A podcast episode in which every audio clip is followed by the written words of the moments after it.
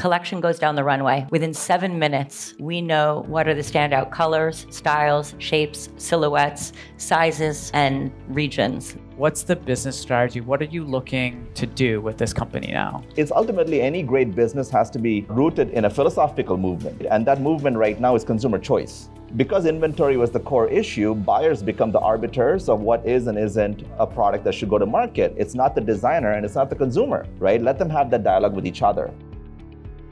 Hi, this is Imran Amed, founder and CEO of the Business of Fashion, and welcome to the BOF podcast. This week, we're going to fly you all the way to Shanghai, China, where we recently held the third annual BOF China Summit. It's a great opportunity to bring together leaders from the local Chinese fashion industry and to connect them with people who are interested in breaking into the Chinese market. One such example is the fast growing e commerce startup Moda Operandi based in New York. Recently, co founder Lauren Santo Domingo identified identified a new CEO in the form of Ganesh Srivats, a former Tesla executive. And I sat down with Lauren and Ganesh at the BOF China Summit to understand their plans for China, which is obviously a completely different market for them. And what we learned was that going to focus on a local first strategy. So here's Ganesh Srivats and Lauren Santo Domingo at the BOF China Summit.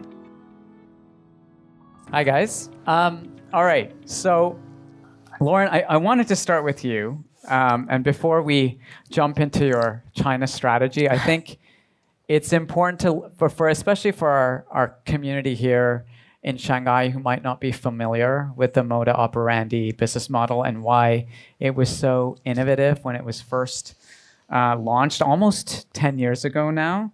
Um, can you talk to us about the original kind of elevator pitch proposition of Moda Operandi and how that business proposition has changed over the years?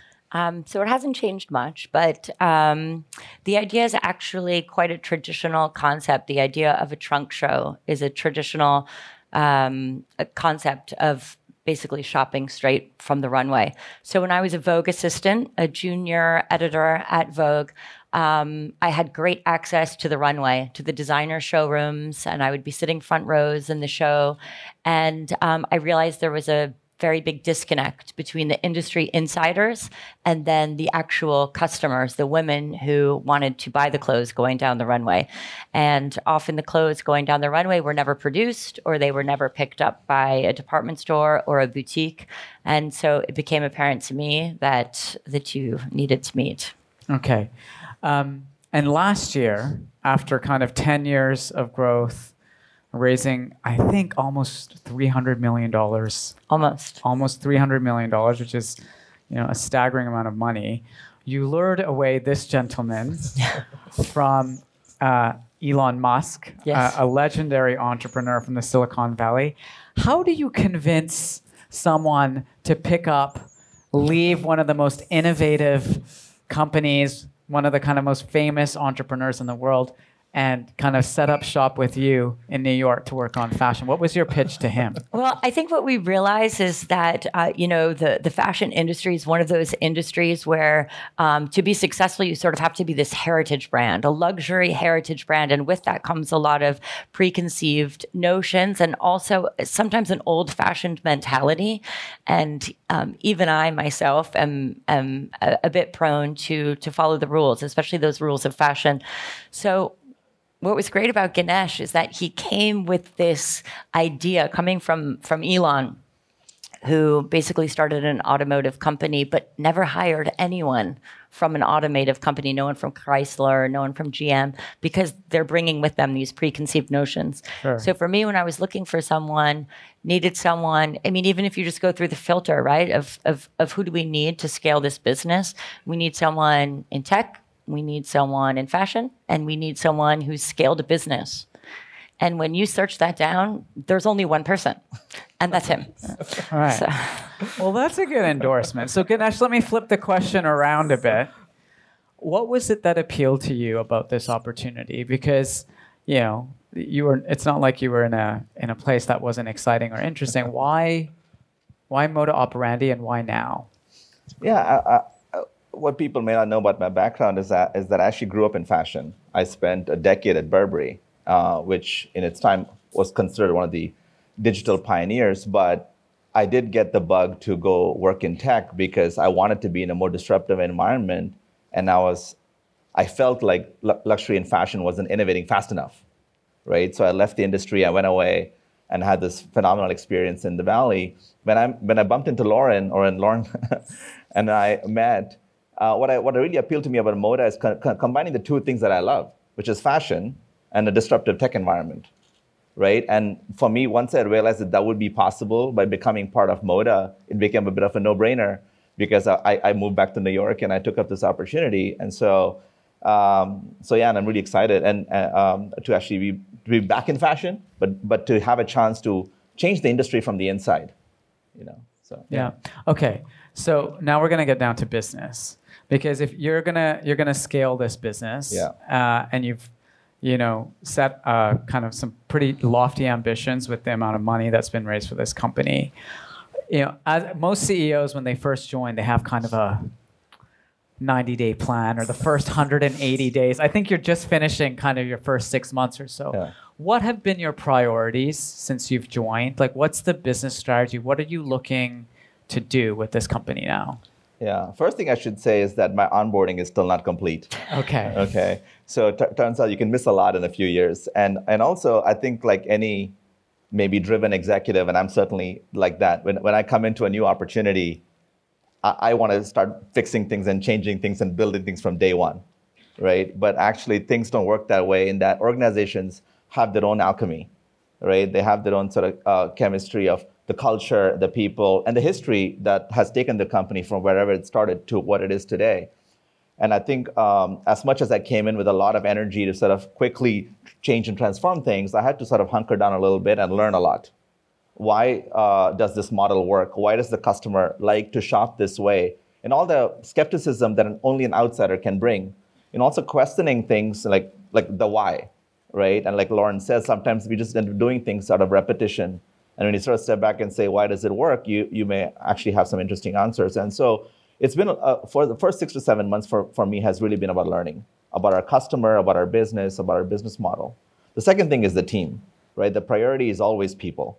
And once we, we knew that we had to move the company in a new direction to scale, nothing wrong with Moda, the, a great product connecting with the, a fashion consumer, but to scale, you need technology you need data, right? You need digital development.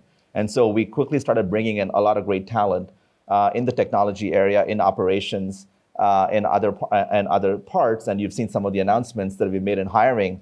Uh, before you have a business strategy, go hire a lot of smart people because they'll tell you what to do, right? Like, and so that was really a big part of my focus. And I probably spent 70 or 80 percent of my time interviewing for the first six months, right? Just bringing a lot of smart people in. And, and, and along the way, a hazy picture starts forming as well about like what we're going to do with the company. And it's frankly, it turns out after six months of intense research, we want to really double down on what we already do, right? And, and I think not having to make any major pivots uh, is important. It's like because it wasn't coming in saying how do we fix Moda. It was about how do we grow Moda, and and growth uh, comes from first understanding the core and saying how do you amplify that core business? And so our, our business strategy will be very much rooted in amplifying this business model that lauren just described of connecting designers directly to consumers. How do we make that a richer experience for the consumer? How do we add more value to the designer community as we scale? And how do we use data and technology to make both sides work much more efficiently uh, as we grow the so that's sort of the overarching goal of the company, uh, and obviously the details we'll fill in along the way, right? Right. Well, I want to fill in some details right now because that's not that's not enough depth for me. I mean, when when the Moda Operandi business was first created, one of the things um, there were two things that really stood out to me about the business model. The first was around um, the lack of investment required in purchasing inventory in advance, right? So like the problem with a lot of e-commerce businesses, of course, is they have to, or you know, traditional retail businesses, frankly, is that they have to buy inventory. They don't exactly know what people are going to buy. Um, they put it out there, hope that their buyers have kind of found the right things. Yeah.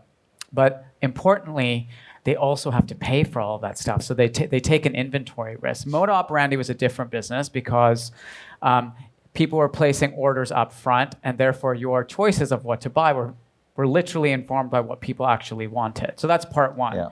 And then part two was uh, it wasn't just about you know, giving people what they wanted. It was uh, taking that data at the aggregate level and saying, okay, what can we learn from this data? And how, who and how th- could this data be valuable? Mm-hmm. So I see a twinkle in your eyes, Ganesh, because the, how do those two things drive your strategy going forward? If you're doubling down on what Moda always did, you know, what's your plan for taking that element of the of the business model and and, and scaling it? Well, I'm smiling because you did a pretty terrific job explaining our strategy. So at least it's kind of resonating.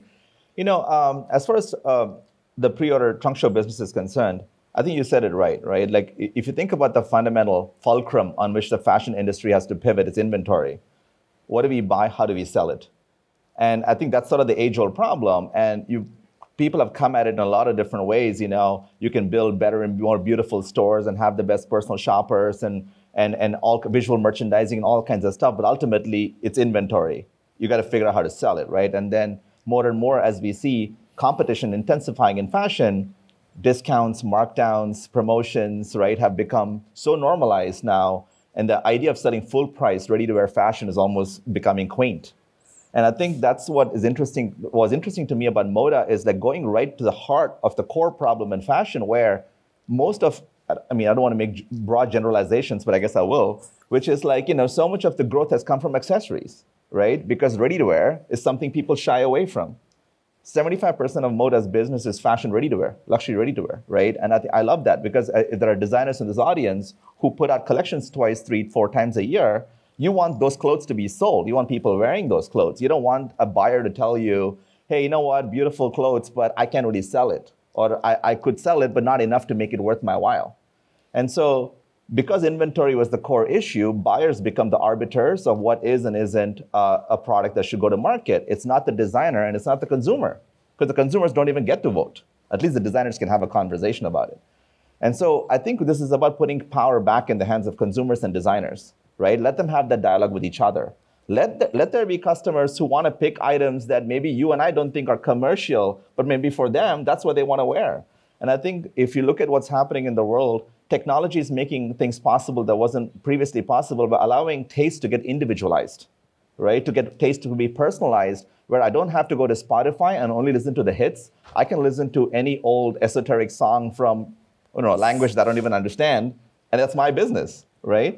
And so I think that's what is really uh, interesting about the mode. And I think that it's ultimately any great business has to be uh, rooted in a philosophical movement, right? And that movement right now is consumer choice, uh, power in the hands of consumers and creators.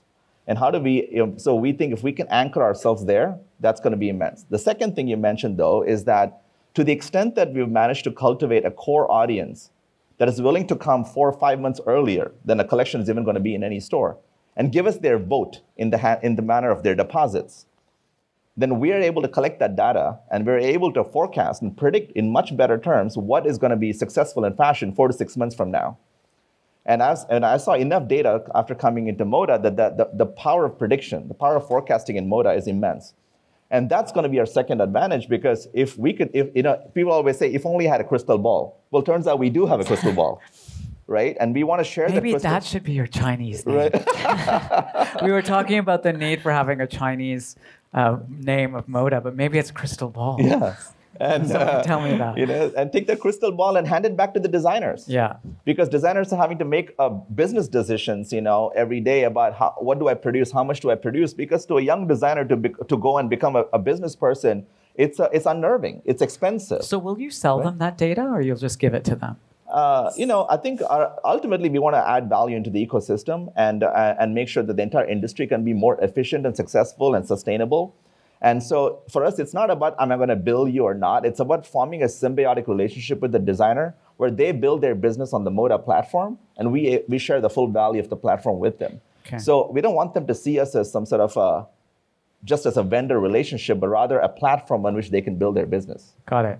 Okay. So in the world of scaling companies using technology and data, our industry is still a brand driven industry. Mm. And uh, Lauren, your your role as chief brand officer and really like being connected to the consumer in a way becomes even more important because I think as much as data and technology can help us in fashion, we can never lose sight of that intangible thing that makes fashion special. So if he's the kind of left brain, data, tech, business, what are you going to be doing on the right brain side of Moda to keep to keep that kind of connection, the emotional connection with the consumer? The thing that I realize about women as I travel around and and especially listening to the to the to the previous panelists as we talk about uniqueness and and you know we're breaking customers down into segments and generation and that's great but when i travel around the world and i interact with women um, we all have the same drives the same fears the same hopes um, we all love fashion for, for, pretty much the same reason and um, usually the only thing that changes is the weather where you live and the way you interact with technology. So, what you were saying before about WeChat, I mean, in the US, we don't even use WhatsApp. So, the idea that as an American company, we're going to um, be dictating how a woman is interacting with, with, with fashion on technology, um, it's something that we're looking to start here and to to look at the way that women are actually interacting but the hopes and dreams and the core the core you know belief system of a woman is the same wherever she is.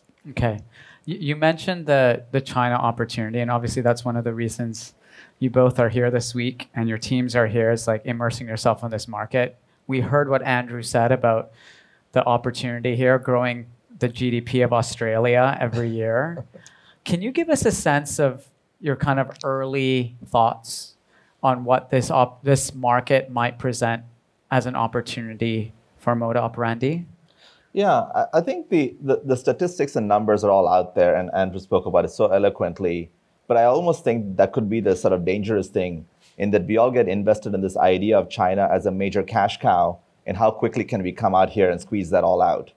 And that's really, I think we have made a very early decision that China is central to the company's future, and and we need to come in here and become part of the local fabric, right? Become locals here and, and really understand this com- country from the inside out. And, and so we made some broad principles rather than strategies so far. And the first principle is we don't have an Asia Pacific strategy. We don't have a greater China strategy. We have a mainland China strategy, right? Which is how do we really come to this country and take it for what it is versus having a team in Hong Kong that happens to dabble a little bit in Korea, Japan, China, Taiwan, Hong Kong and, and, and so first and foremost is it's about China. And, to, and therefore, to pursue that strategy, we're setting up our headquarters in Shanghai, and we're hiring our entire China team in Shanghai, including, you know, uh, from leadership onwards. And so, how do we have a local team? That's number two. And number three is fully empowering and trusting that team. I think the, I understand the reticence and uh, fear of Western companies to come into a foreign market and say, hey, you know, it's our brand and it's our platform. But I come from, I come from India. And so we, obviously, I, I see the other side, which is, hey, you can trust us. You know, and I think it's interesting to me that you would have a country that represents a third of global luxury sales, but we don't maybe trust them with their, the, the people here to understand how to build brands locally, you know? And so I think the Chinese consumer and the, and the people I meet here are so sophisticated. It's how do we actually give them the tools we have, which I have a catalog of brands and I have the Moda name, but how, how to build a company in China will be about the local team strategy. And then the fourth thing we're doing is we're building a product that is completely ground up. The, the global app or the global website that you see from Moda will not be the Chinese. We're not going to create a Chinese version of that. We're going to build something here from the ground up that really takes all the learnings from the really in, uh, interesting technology companies here uh, that we all, we all talk about and say what are they doing best and how can we learn from them and build a product here that's really suitable for the Chinese market. And so those are the four sort of big principles for us right now that we're really excited about. And, and, and sort of let the chips fall where they fall, right? Because again, if we want to really be here, we have to embrace it uh, uh, like locals and, and I'm, I've really told all my leadership team from New York, like they don't get to dictate to the Chinese market what we're going to do over here. They get to enable and support and offer any advice and help they can, but on the demand of the Chinese market, not on not pushing it at them. Sure. Um, clearly, part of your strategy must involve mobile first thinking, right? So, and everything here seems to work, as I was saying earlier, on on the WeChat platform but there's also a decision to be made because you know building something within WeChat, you have the platform, but you have some limitations. Whereas building your own app, say, Yeah. might give you more flexibility, but then you need to get people to download, and engage with that app. How are you thinking about that decision? Uh, Um, I don't think it's an either or uh, decision. I think it's a sequencing. Okay. you know so how do we bring a product to market when i say product i mean our platform the moda product right uh, to market in china that's quick and allows us to engage with the local audience that we can start learning perhaps wechat is that platform but then over time how do we have a, a, a native experience that is fully custom built and that takes time Yeah. and so part of it is being able to get to get a product to market with some speed and agility. Look, short term, we're also selling products directly from our US side into China. We're not stopping that either. So it's not an either or strategy. It's a little bit of uh, sequencing and prioritization. And, and as you go along, you learn, you adapt, and you scale further, right? And it's sort of like that, that, that process that rather than looking for a big, quick win, uh, how do we look three, five years out and then make sure that we're putting the right foundations in place that allows us to scale sustainably and over time, hopefully, achieve all of our ambitions, right? So, um, and so if that means we have to wait on the app or do something different, I don't know, we haven't decided yet, but we'll sort of have to take those technology decisions as they come. One of the things that Moda did a few years in after the trunk show model really started to take off is interestingly, you also started doing kind of traditional retail where you were buying inventory, maybe informed by the data you had. Um, to what extent is that part of the strategy going forward, both internationally and here in China? I have to say it's, it's, a, it's a central part of our strategy because it's sort of like having a crystal ball and saying, but I don't ever want to look at it. like, why would you do that, right? I want to know what's the future. And so um, I, th- uh, I- think that we have an opportunity to double down on, triple down on it because as much as Moda has had access to it, I think the honest to God truth is I don't know that we've fully utilized it as well as we could have. And uh, even since I've come in, we've made further investments with the data that have paid real dividends. And I think what is going to be really exciting is look, some of the things that we know in the Chinese environment um, is the importation and taxes and duties. And hey, how do you bring goods in? How do you take them out when customers want to return something? These are logistical problems that all of us face. It's not that Moda can have a solve that you know is not shared. But with the data, we can know what the Chinese consumer wants or what Shanghai consumers want versus Beijing consumers want and forward position inventory that is really relevant to the market. Gives you the best chance of actually selling versus buying it and hoping for the best, right? And so that would be a competitive advantage, in my opinion, because that way we're reducing the cost of unsold inventory or returns and so forth, which uh, honestly I think is probably one of the biggest detriments for cross border luxury uh, retail companies to come to China. Yeah.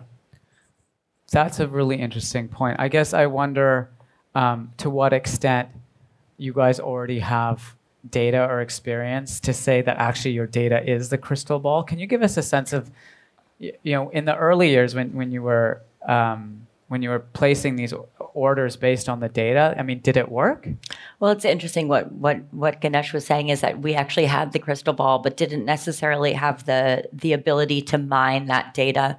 But we can look at now, even just in the last seven months that he's been here, is seeing these great strides in in mining this data. Is that we know now from when a collection goes down the runway, whether it's New York, London, Paris, or Milan, within seven minutes of that collection going down the runway, we know what are the standout colors, styles, shapes, silhouettes, sizes, and regions that those looks are going to. I think you should change the name of the company to Crystal Ball. I really believe that. Okay, one last question, which is a kind of a necessary question. You've raised $300 million. You have all of these investors, right? They're looking for an exit. You're one of the last few players in the space of, of scale that rem- remains independent. You know, Farfetch's IPO, you know, Net-a-Porter sold, merged with Yoox, bought by Richemont. Mytheresa has been snapped up by Neiman Marcus. What's the exit plan?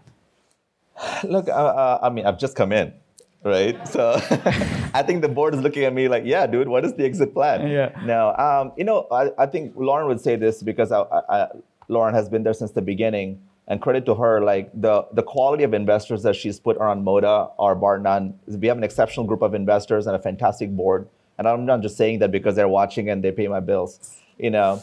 And in the and in, in the last round actually, which was very much a growth round, right? Uh, Moda raised 70% of its entire cap in the last round. That's a huge vote of confidence. It's like 150 million. 165 million Yeah. out of a total 290 million raise. And, uh, and you know, it was all in the last round. And that was a big vote of confidence on the part of investors. A big part of that was about global expansion, especially China. And in fact, in the last round, one of the lead investors was Adrian Cheng, who is a Hong Kong-based investor, you know, owns the K11 malls and many other inve- Chow Tai Fook, et cetera.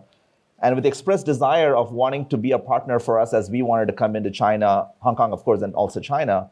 And so we having him and his company back us. And so it was a, it was a very exciting round. And so now it's about uh, we have to do the hard work now of delivering on that growth over the next three to five years. And along the way, uh, you know, when the board and everyone feels like it's an appropriate time, uh, you know, everything will be on the table. But I think at this point, we feel like we're just in the beginning of the growth story.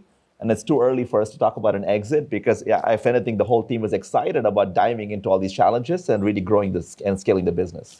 I mean, we started nine nine years ago, and I mean, my original plan was to maybe at year five, you know, thought we'd be, you know, bought by Neiman Marcus or something like that, and then it was probably a few years ago when we we're sitting around the board. And uh, one of the investors says, "You know, Neiman Marcus is for sale. Would you like to buy them?" right. That's how the world has changed. And that's when I realized, okay, we're on a totally different trajectory now. Okay. Well, I look forward to looking into that crystal ball. One day, I hope I can come and look at some of your data because I think it'll be really interesting. Thank you for sharing your personal and professional journeys. I'm really excited to see what you guys get up to. And please join me in thanking Lauren and Ganesh. Thank, you.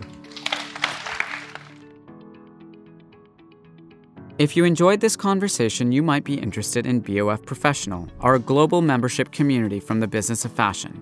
BOF Professional members receive unlimited access to all of our articles, daily members only analysis, the BOF Professional iPhone app, biannual print issues, and all of our online education courses as part of your membership. For a limited time only, we are offering BOF podcast listeners an exclusive discount on an annual BOF Professional membership.